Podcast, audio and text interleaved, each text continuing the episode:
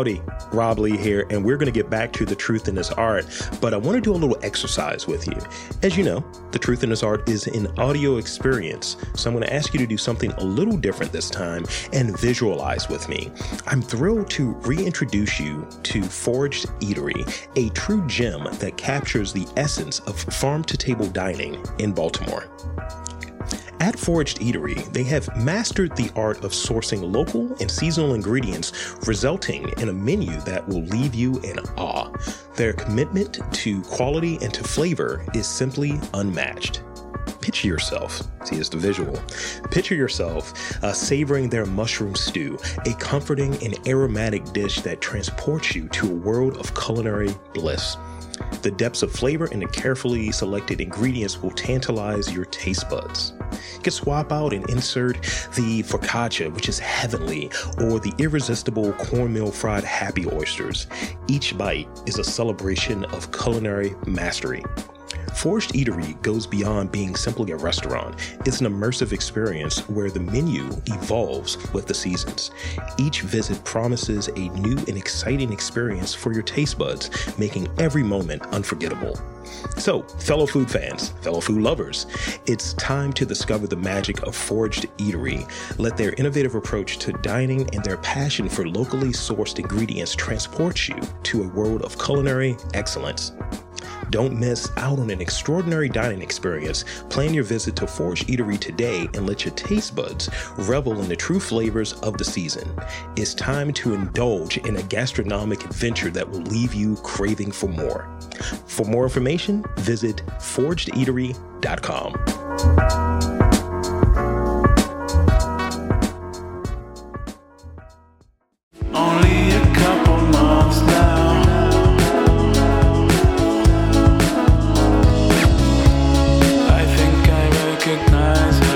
Welcome to The Truth in This Art. I am your host, Rob Lee.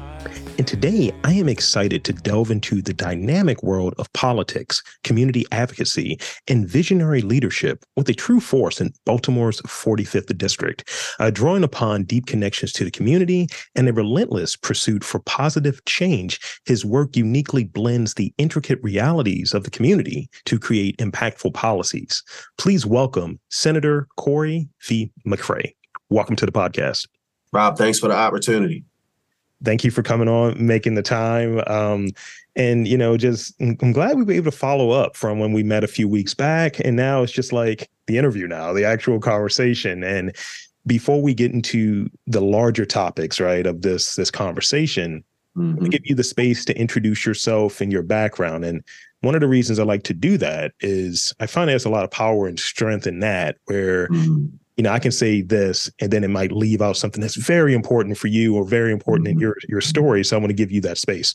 Yep. No. Uh, first, like I said, thanks for the opportunity. What I'll do is I'll give you the elevator speech. To be honest with you, um, and that way, as we digging into the questions, you can pull out as much or as less as possible.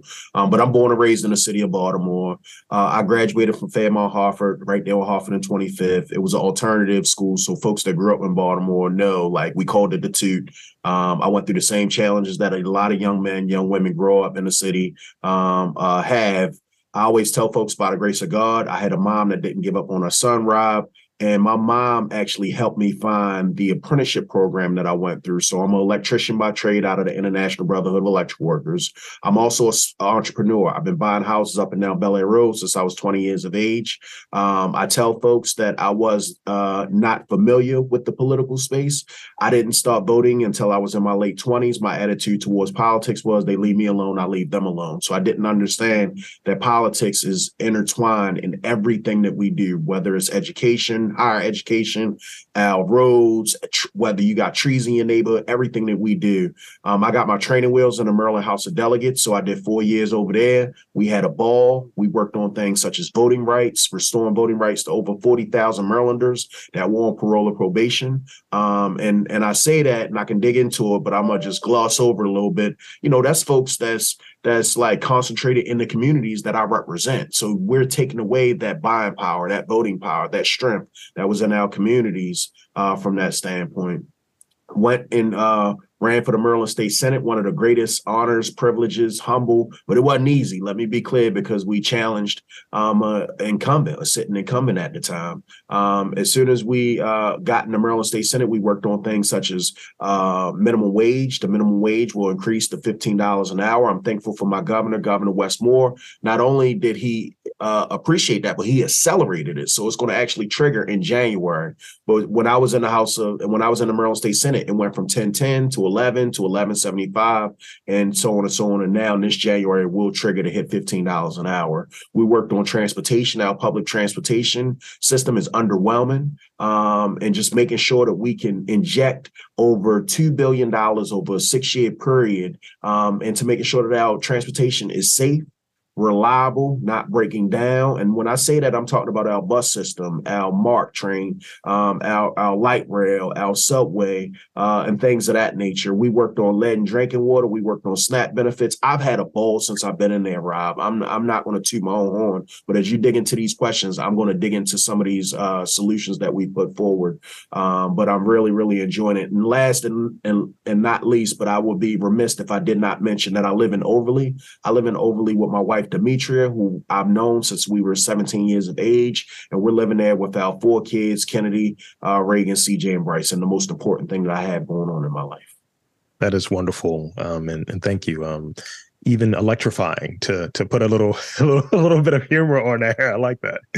Um, and and I definitely want to key in on a few things, um, sort of these the A and B to that initial question, mm. you know, what was it like growing up here? Um, because we all have our different things, like um, in, in doing sort of this podcast, right?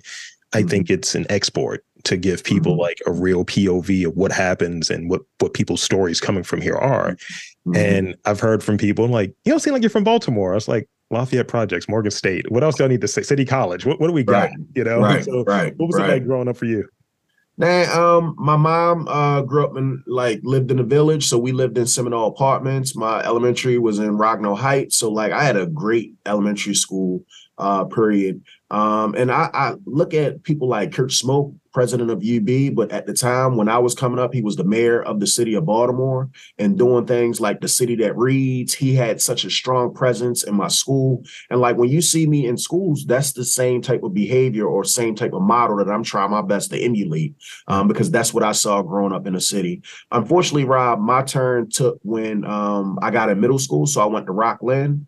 I went to Chinquapin, I went to Winston. Um, and I think a lot of our young folks are so great. Like they have so much potential. And unfortunately, sometimes that potential isn't being matched by the resources at that moment. And then they find different ways to act out um, because they may not understand how great they are or how to meet those challenges that they have in front of them. Um, I went to Emerson for four months. I went to Northern for two years, and I'm just glad because I came out of Fairmount Harford, Harford Institute, uh, from that standpoint. And I was at a real uh, uh, crossroad at that time. And like I said, my mom because she was tired of her son in and out of the juvenile justice system, sometimes in, in and out of the adult system, um, and not really finding a stable school from that standpoint, she just was like, Cory, you got to figure this out. And she reached out to the Maryland Department of Labor, Rob. She called herself. She said, send me every apprenticeship program in the state of Maryland. They send her a booklet and she said, Cory, go fill out these applications. And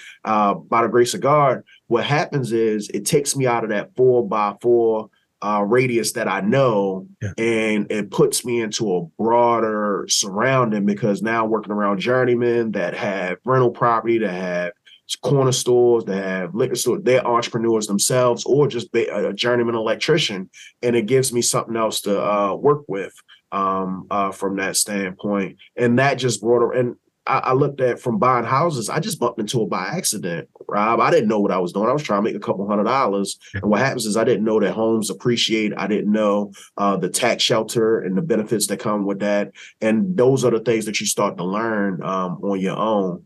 And I, I, I want to also lift up my grandmother because when my mom would get sick and tired of me, she would put me out the house and I had to go live with my grandmother. Grandmother gets sick and tired of me over in East Baltimore. She put me out the house, go move back with your mother. So I bounced back and forth. And that's why you'll see some of the schools I went to was in East Baltimore, some of it was in West Baltimore, because I'm um, just looking for that stability and and trying to make sure that that potential gets matched. And and I lean into my story, but like when you see me putting in that work, it's because I know that our young people are great.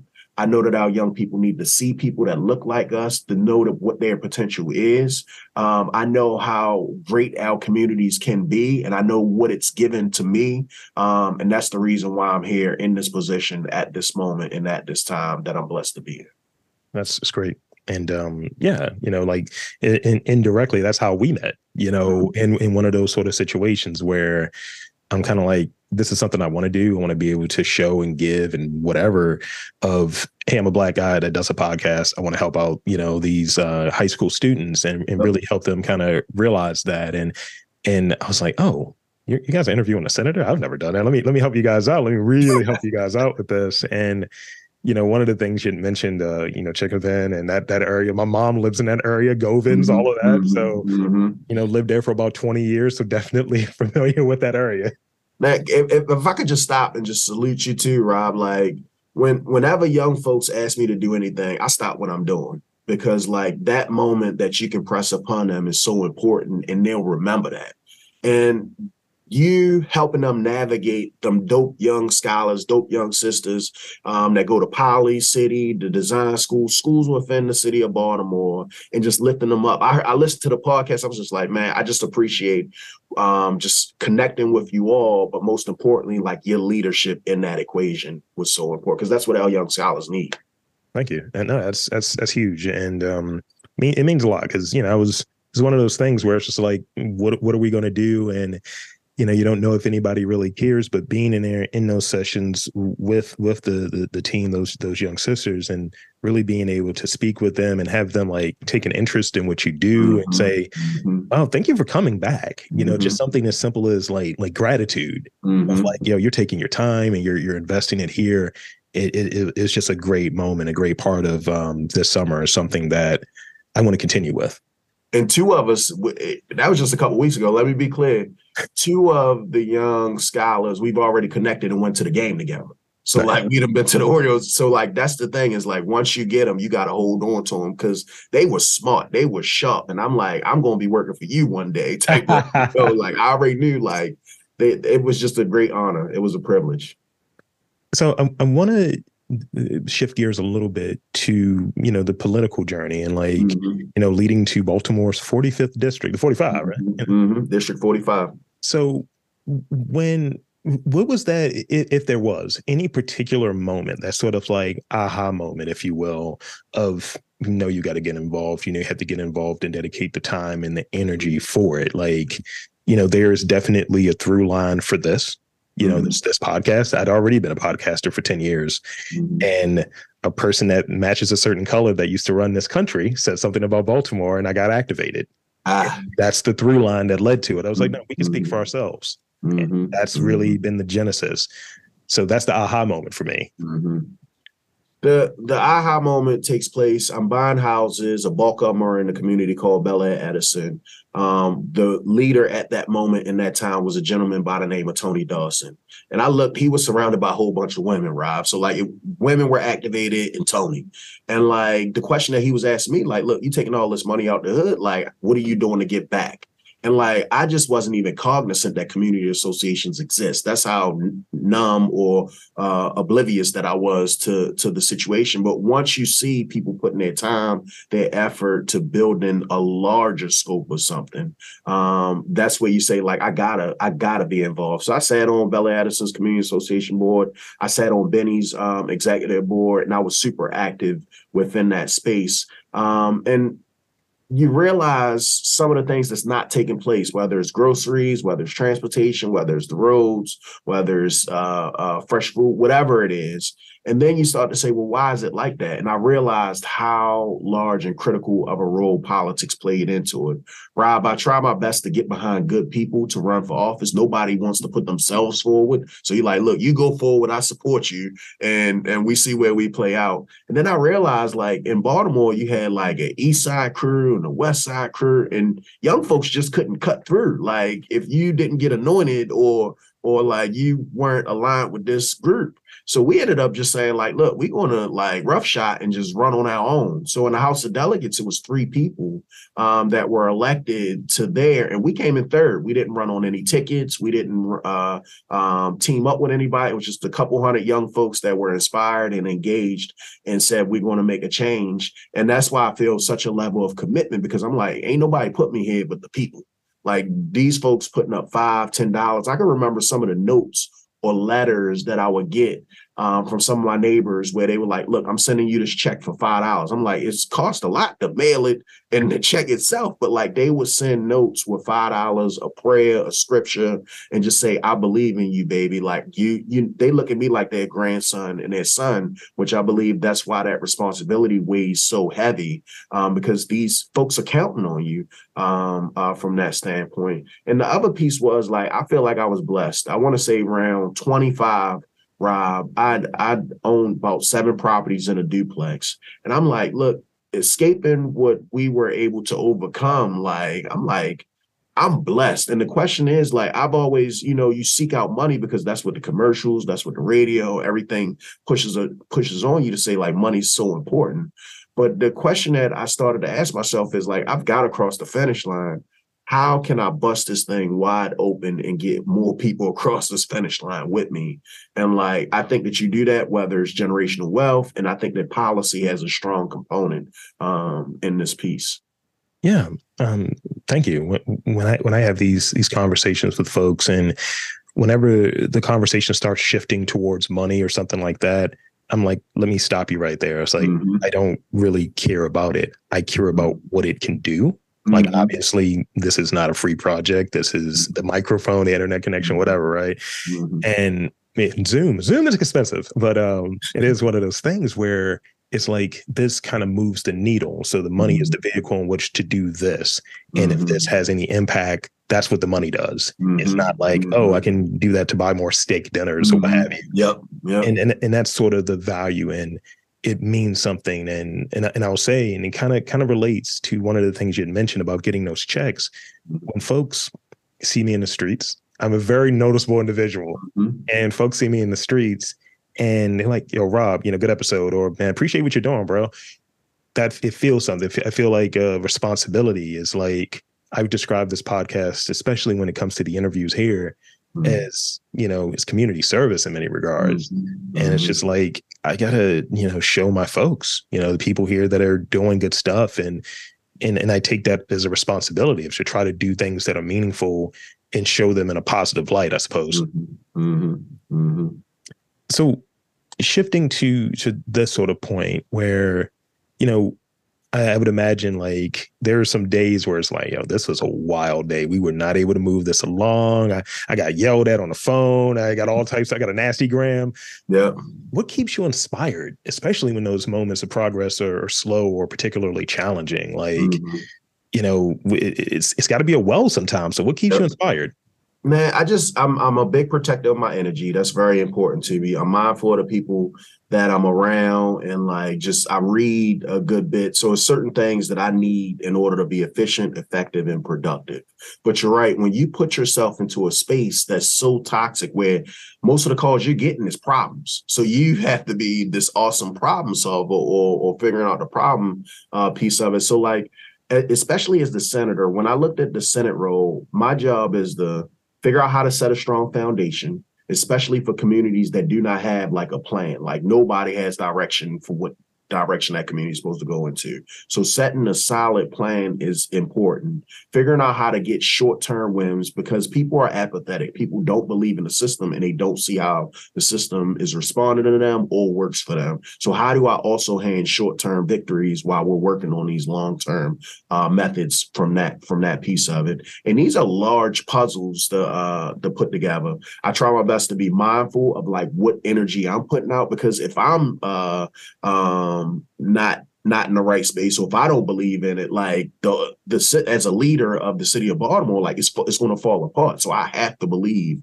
that there is some light at the end of the tunnel um, from that standpoint. Also, just like clearing a, a, a clear message about like what is it that we're doing and how are we going to get there. But the question that you asked me, like, what gives me motivation? Young people definitely give me motivation. A lot of times I'll get cards in the mail that basically say like, "Hey, um, uh, just thank you." Uh, Tamika just sent me something where somebody we we would send us a birthday notice. Like they were like, "Thank you for just recognizing from that standpoint." So it's these little types of things that give you the motivation and knowing that there's more people out there rooting for you, supporting supporting you than the 10% that's trying to beat you down um, uh, every day. And Rob, I'll, I'll be honest, like I try my best to be on offense as much as possible. I'm trying to put points on the board and move the needle. But like you said, there are moments that somebody trying to put you on defense and you got to quickly go on defense address the issue and get back on offense uh, from that standpoint. So like my productivity and these young folks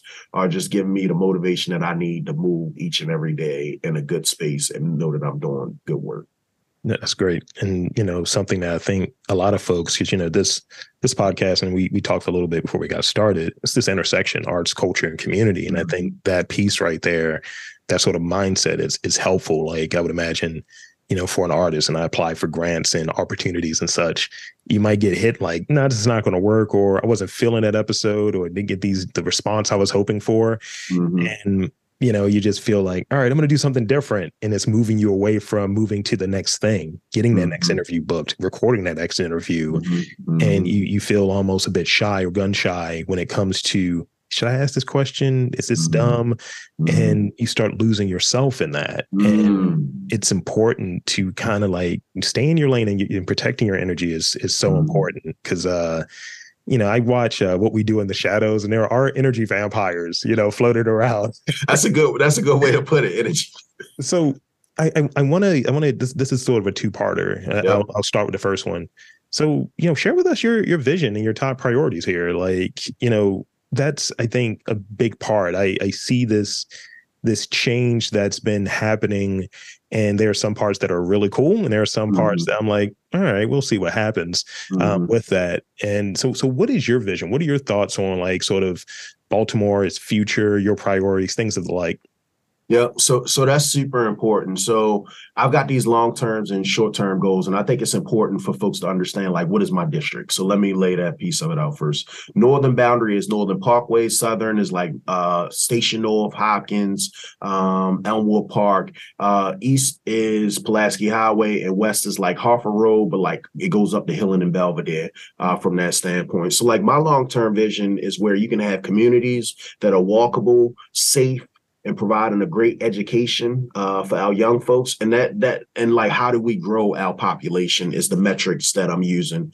uh, from that standpoint. So like when i look at the harford road corridor and the bel air road corridor i'm working with organizations such as harford road main streets daniel doty sam polikoff. And then when i look at bel air road i'm working with organizations such as BENI to kind of boost those main streets and make sure that they're viable and suitable to to be there. Are they where they need to be at? Harford road is moving in the right direction. They got a book bookstore, coffee store, um, uh, some some uh, different sit down restaurants, a co working space, and then Bel Air Road. We're working immensely on that piece of it. And when I say immensely, I would just want to speak to and lift up some of the stuff that we're doing.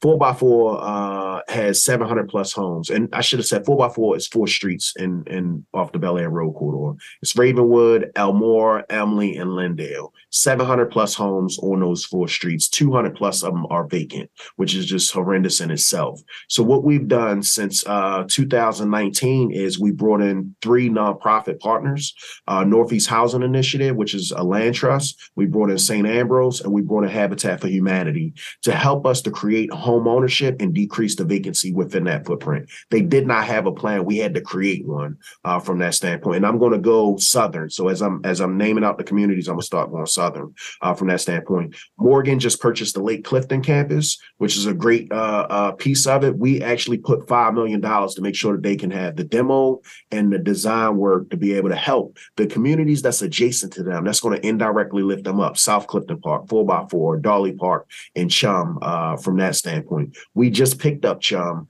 uh, from that piece. So I had to go get briefed from all these agencies about what we're doing in CHUM. Um, but but looking at the Tivoli project, make sure that that get off the ground because that has been a hole in the ground since SRB was the mayor. And I couldn't understand why it hadn't moved in the space that it moved up. Phase one is fully funded. They're going to move on it. And my responsibility is figuring out phase two from a funding standpoint, and things of that nature. When I talk about small victories, Rob, here's what we did. Yeah. Because Tivoli is like inside the Harford Road corridor, we CHUM which is uh, the neighborhood association mark uh, and they partnered with GEDCO with Nichole Battle to be able to work on a couple of the houses and they're huge on harford road and we gave them a couple hundred thousand dollars in the state budget to make sure that they had um, some ability from an acquisition standpoint and from uh, um, renovation standpoint. So they'll be able to address the main ones on the Road corridor while they're also working on that phase one piece of it.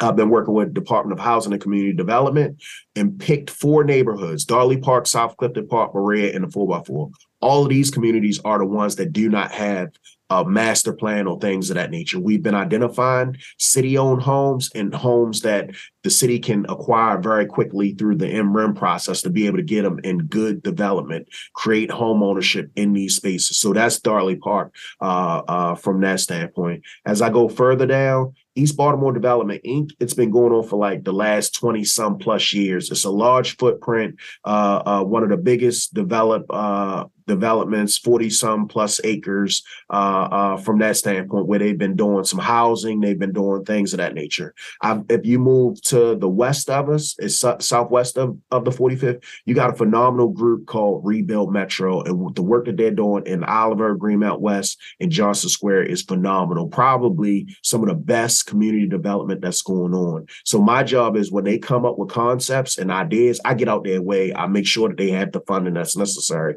because what they've done over a period of time is increase home, home ownership.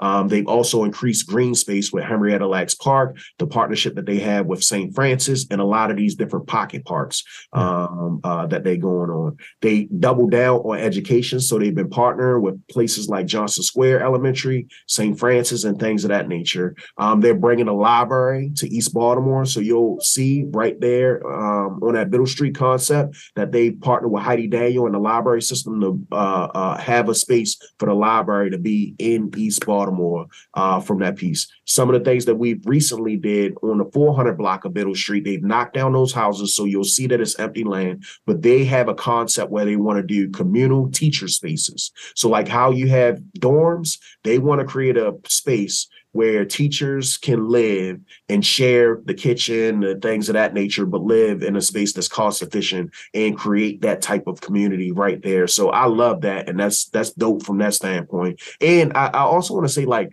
they're also distinguishing these liquor, like we are we are concentrated with liquor licenses. So they're buying the liquor stores and then getting rid of the license so that we can have a productive and conducive space for neighborhoods from that standpoint. Then as I go even more southern, I had the PSO footprint, like Perkins, Somerset, and Old Town. In Somerset and Old Town, I worked with some awesome developers, Danny and Dana Henson uh, with Henson Development. And that's where we're going to bring the first supermarket that we've seen in East Baltimore in decades, in decades from that standpoint. So we were able to create the Somerset Grocery Store Initiative, yeah. where uh, we were able to give funding from the state budget over 1.3 million dollars uh, uh, from that standpoint to make sure that we can lure in a supermarket. We've been able to secure it. The letter of intent has been secured, and we know that we have a, a supermarket that's coming to that uh, uh, footprint. They put two housing developments online where they're growing our population. They also have a green space that's coming um, from.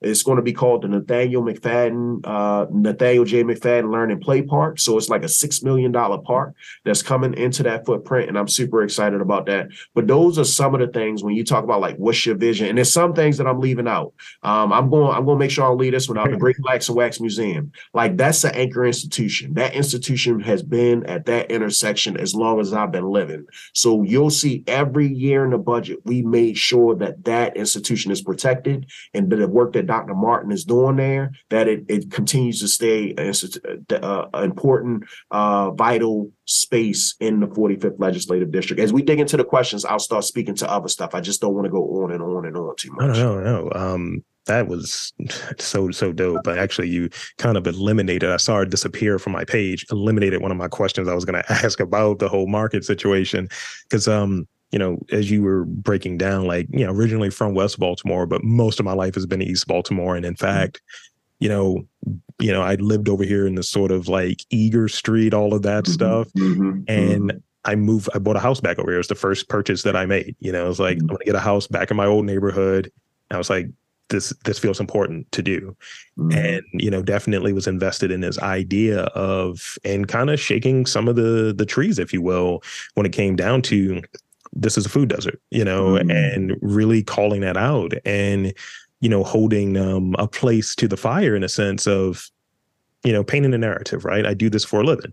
Mhm. And I'm like, how do you have the nursing school, hospital, school of medicine, all of that stuff, and then it's in the middle of a food desert? Yep. And it was like, well, that's interesting. I was like, no, no, no. I, I know it's interesting. That's why I said it. Mhm. And it, it, it's a thing of trying to cause trouble, but also having people just think about it. And it's it's one of those things that it kind of attaches to this next question of it might not make the most sense fiscally at a point because folks are tout out. So many people don't live in this footprint or whatever it is. But is it good for the people that do? Would it Yep. more people that do? And so when you you're going through the process of crafting policy or working on policy, you know, that might not just be good, but how do you distinguish what's good, what's great, what makes sense? Talk about that in terms of those priorities from policy. Yep, I'm I'm gonna dig back into the food piece of it, and and and I'm gonna answer your question. So I'm very intentional about what I assign my name to.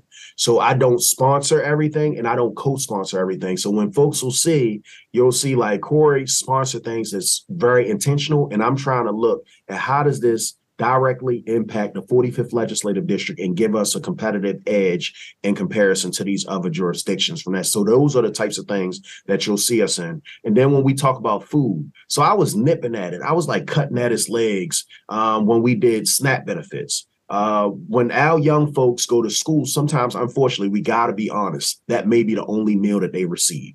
Like that may be the only meal that they receive. So what we did with the SNAP benefits during the summer months and during that long extended vacation in December to, to uh, from Christmas to New Year's, we added extra 30 bucks on the um, snap cards and an extra $10 that long extended month. So that was like that that was just cutting that food insecurity. Then we looked at transportation and we said, well, how about we make sure that when we're identifying transportation that it's accessible and we can get them to supermarkets uh, from that standpoint. But I'm like you, Rob. I'm like, we know the problem. We know the issue. Let's put solutions right there. What is why are they not what is prohibiting them from moving? So you'll hear things such as the economics. So the money ain't there. You'll hear things such as uh, the population ain't there. You'll hear even sometimes where they need two two thoroughfares where it's coming and going uh, from that standpoint. So the the the space the land piece of it isn't always there. And it's like, all right, now that we've identified like what are the structural barriers from you getting here, let's figure out how do we create that. So when you think about like where are we going to increase uh, uh population, that PSO footprint, where she's putting, they're putting buildings online rapidly. Like they've got another one that's about to break break ground.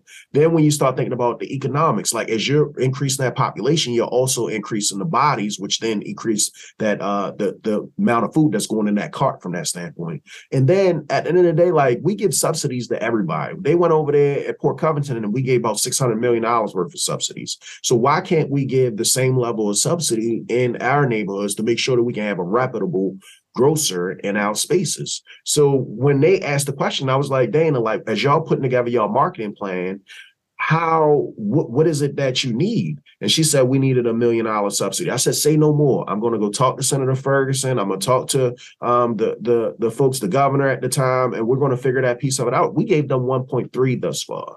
And you got to remember like as we're doing this this indirectly impacts things such as latrobe. So you got latrobe homes that's right there adjacent and they're going to be able to indirectly benefit.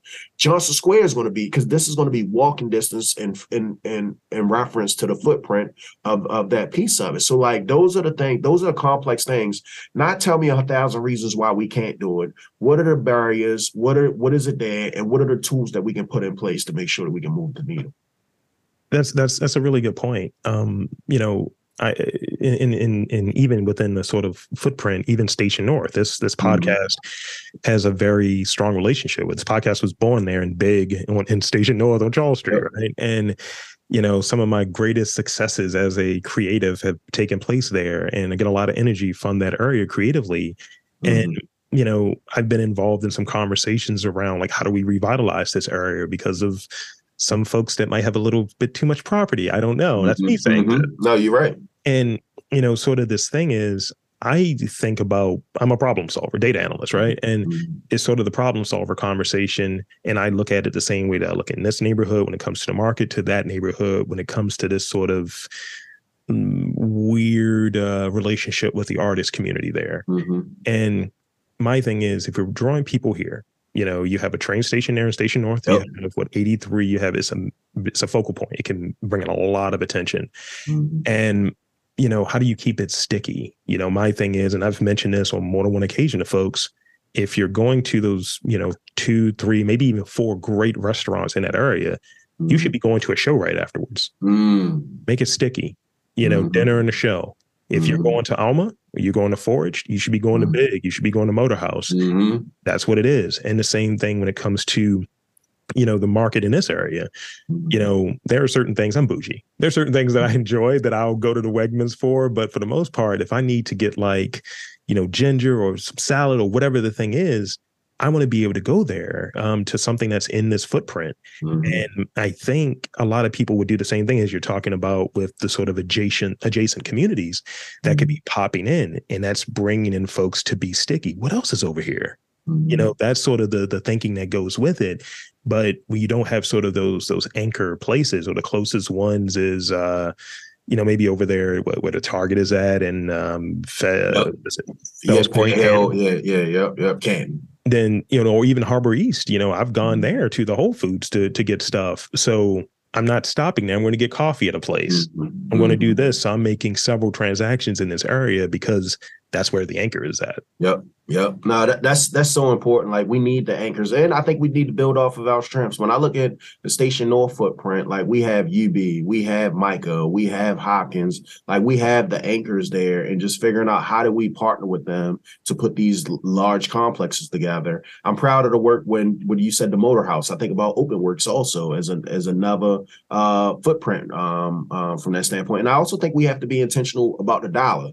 So like when I, when we think of Kevin uh, over at uh, Snack by Nancy. When I think about man Terrence over at uh, Terrace Cafe or Taste This, the the young brothers Dante and Craig, like super intentional about like how do we spend that money, um, and and how do we keep it local? Like when you was walking up the street, you saw me at the Guilford Brewery, and This is just figuring out like how do we partner with these local? These are great places that we need to keep lifting up. And so many people, I think we brought 200 people to the Guilford Brewery that night. And like so many people I said they had never had been there, didn't know it exists. And I'm like, look, we need to keep doing this uh, uh, from that standpoint. Lift us, lift Baltimore in so many ways.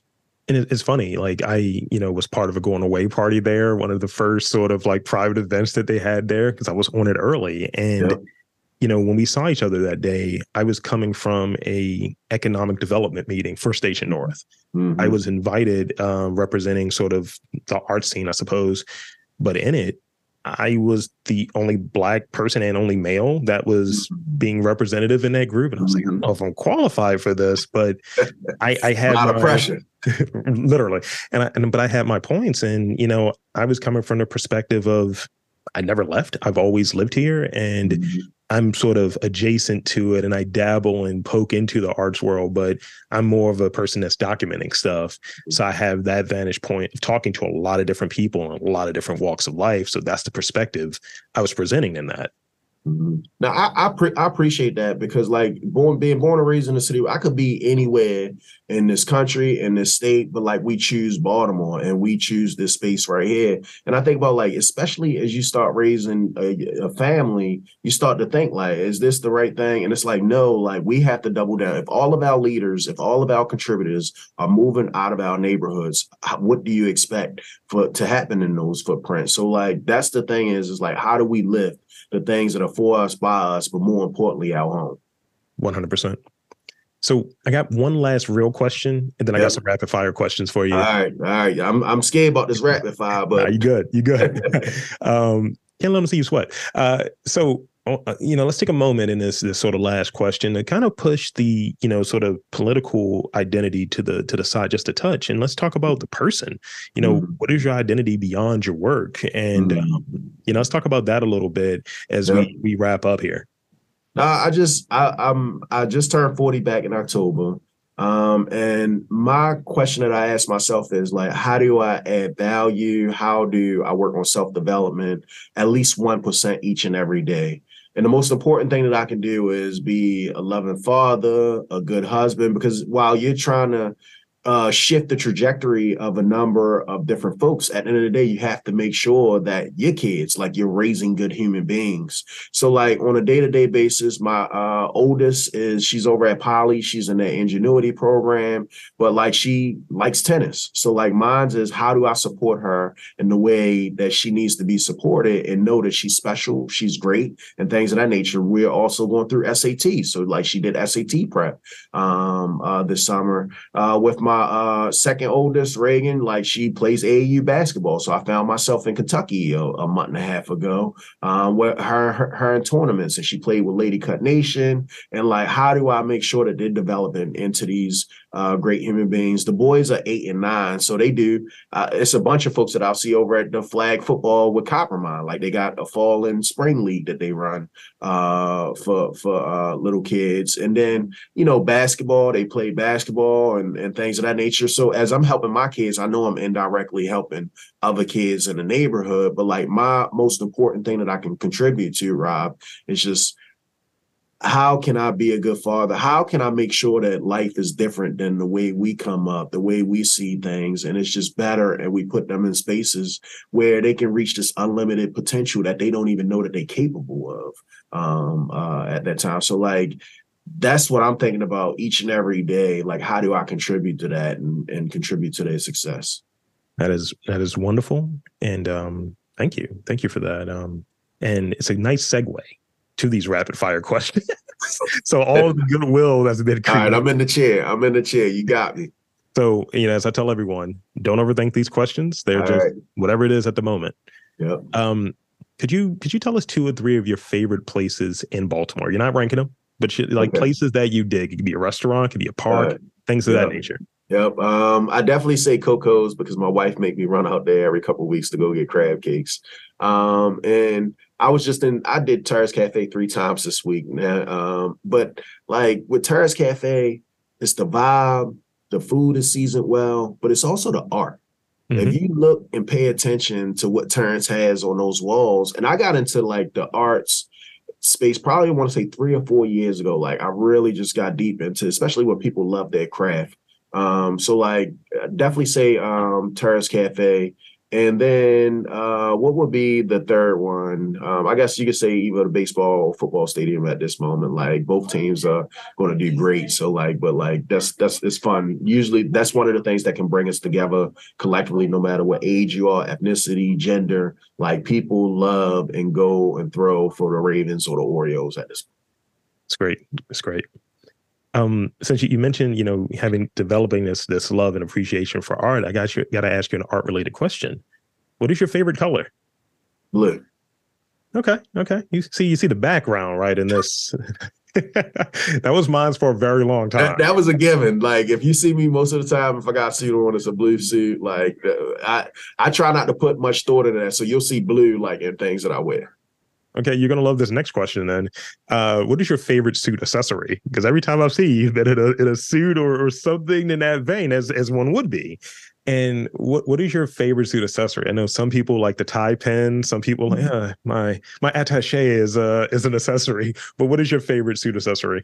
The uh I definitely um I I wear the things that keep your shirt tucked in. I just can't think of the name. Um of them. I like I like your shirt to be like going the right direction, looking uh from that piece of it. But it's like the um things that you keep your shirts uh, tucked in your pants with. It's good.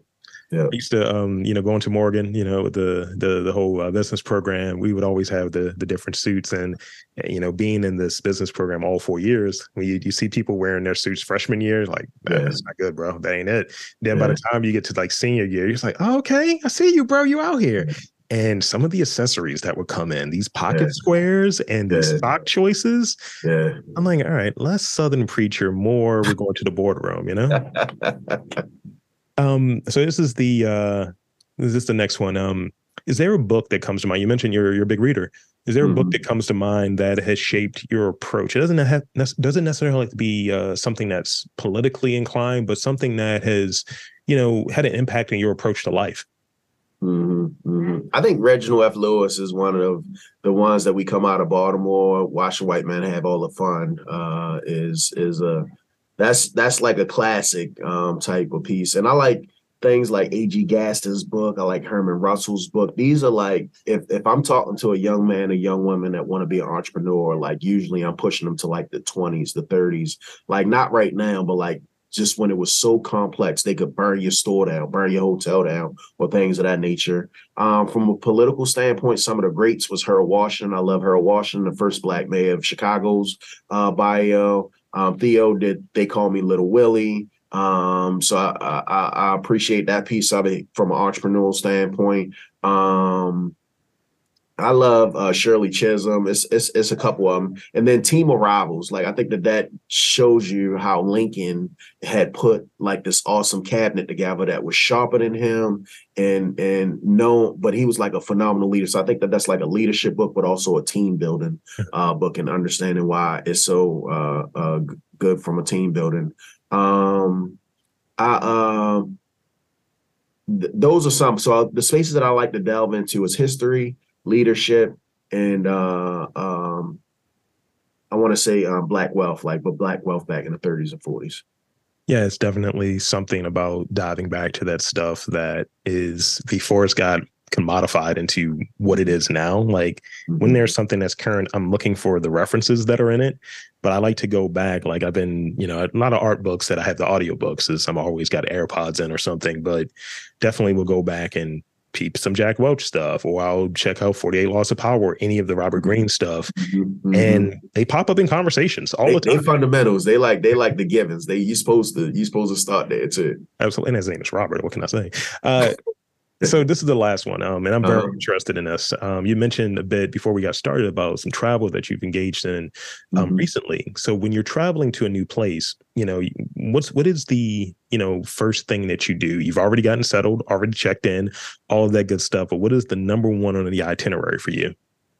Uh, I'm thinking about the experience. So, like, what was the experience? And uh, I'm I, I just did this disc assessment, um, and like I'm a C personality, so I probably got, got it all planned out uh, from that standpoint. But I'm trying to see like what's the local culture, what's the local vibe in that space, so that I can identify uh, from that standpoint and get the true feeling of what it was to go to that space.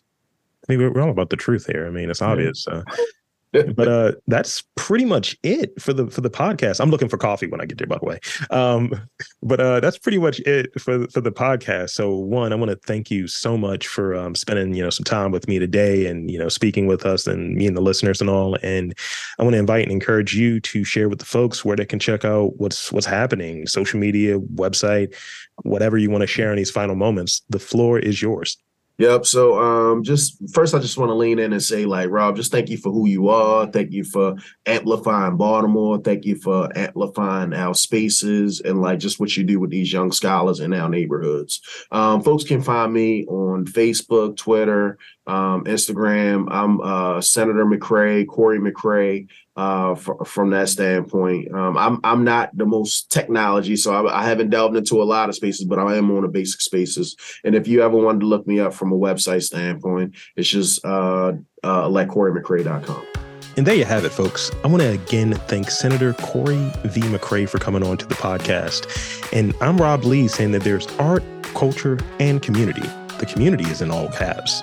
You just got to look for it.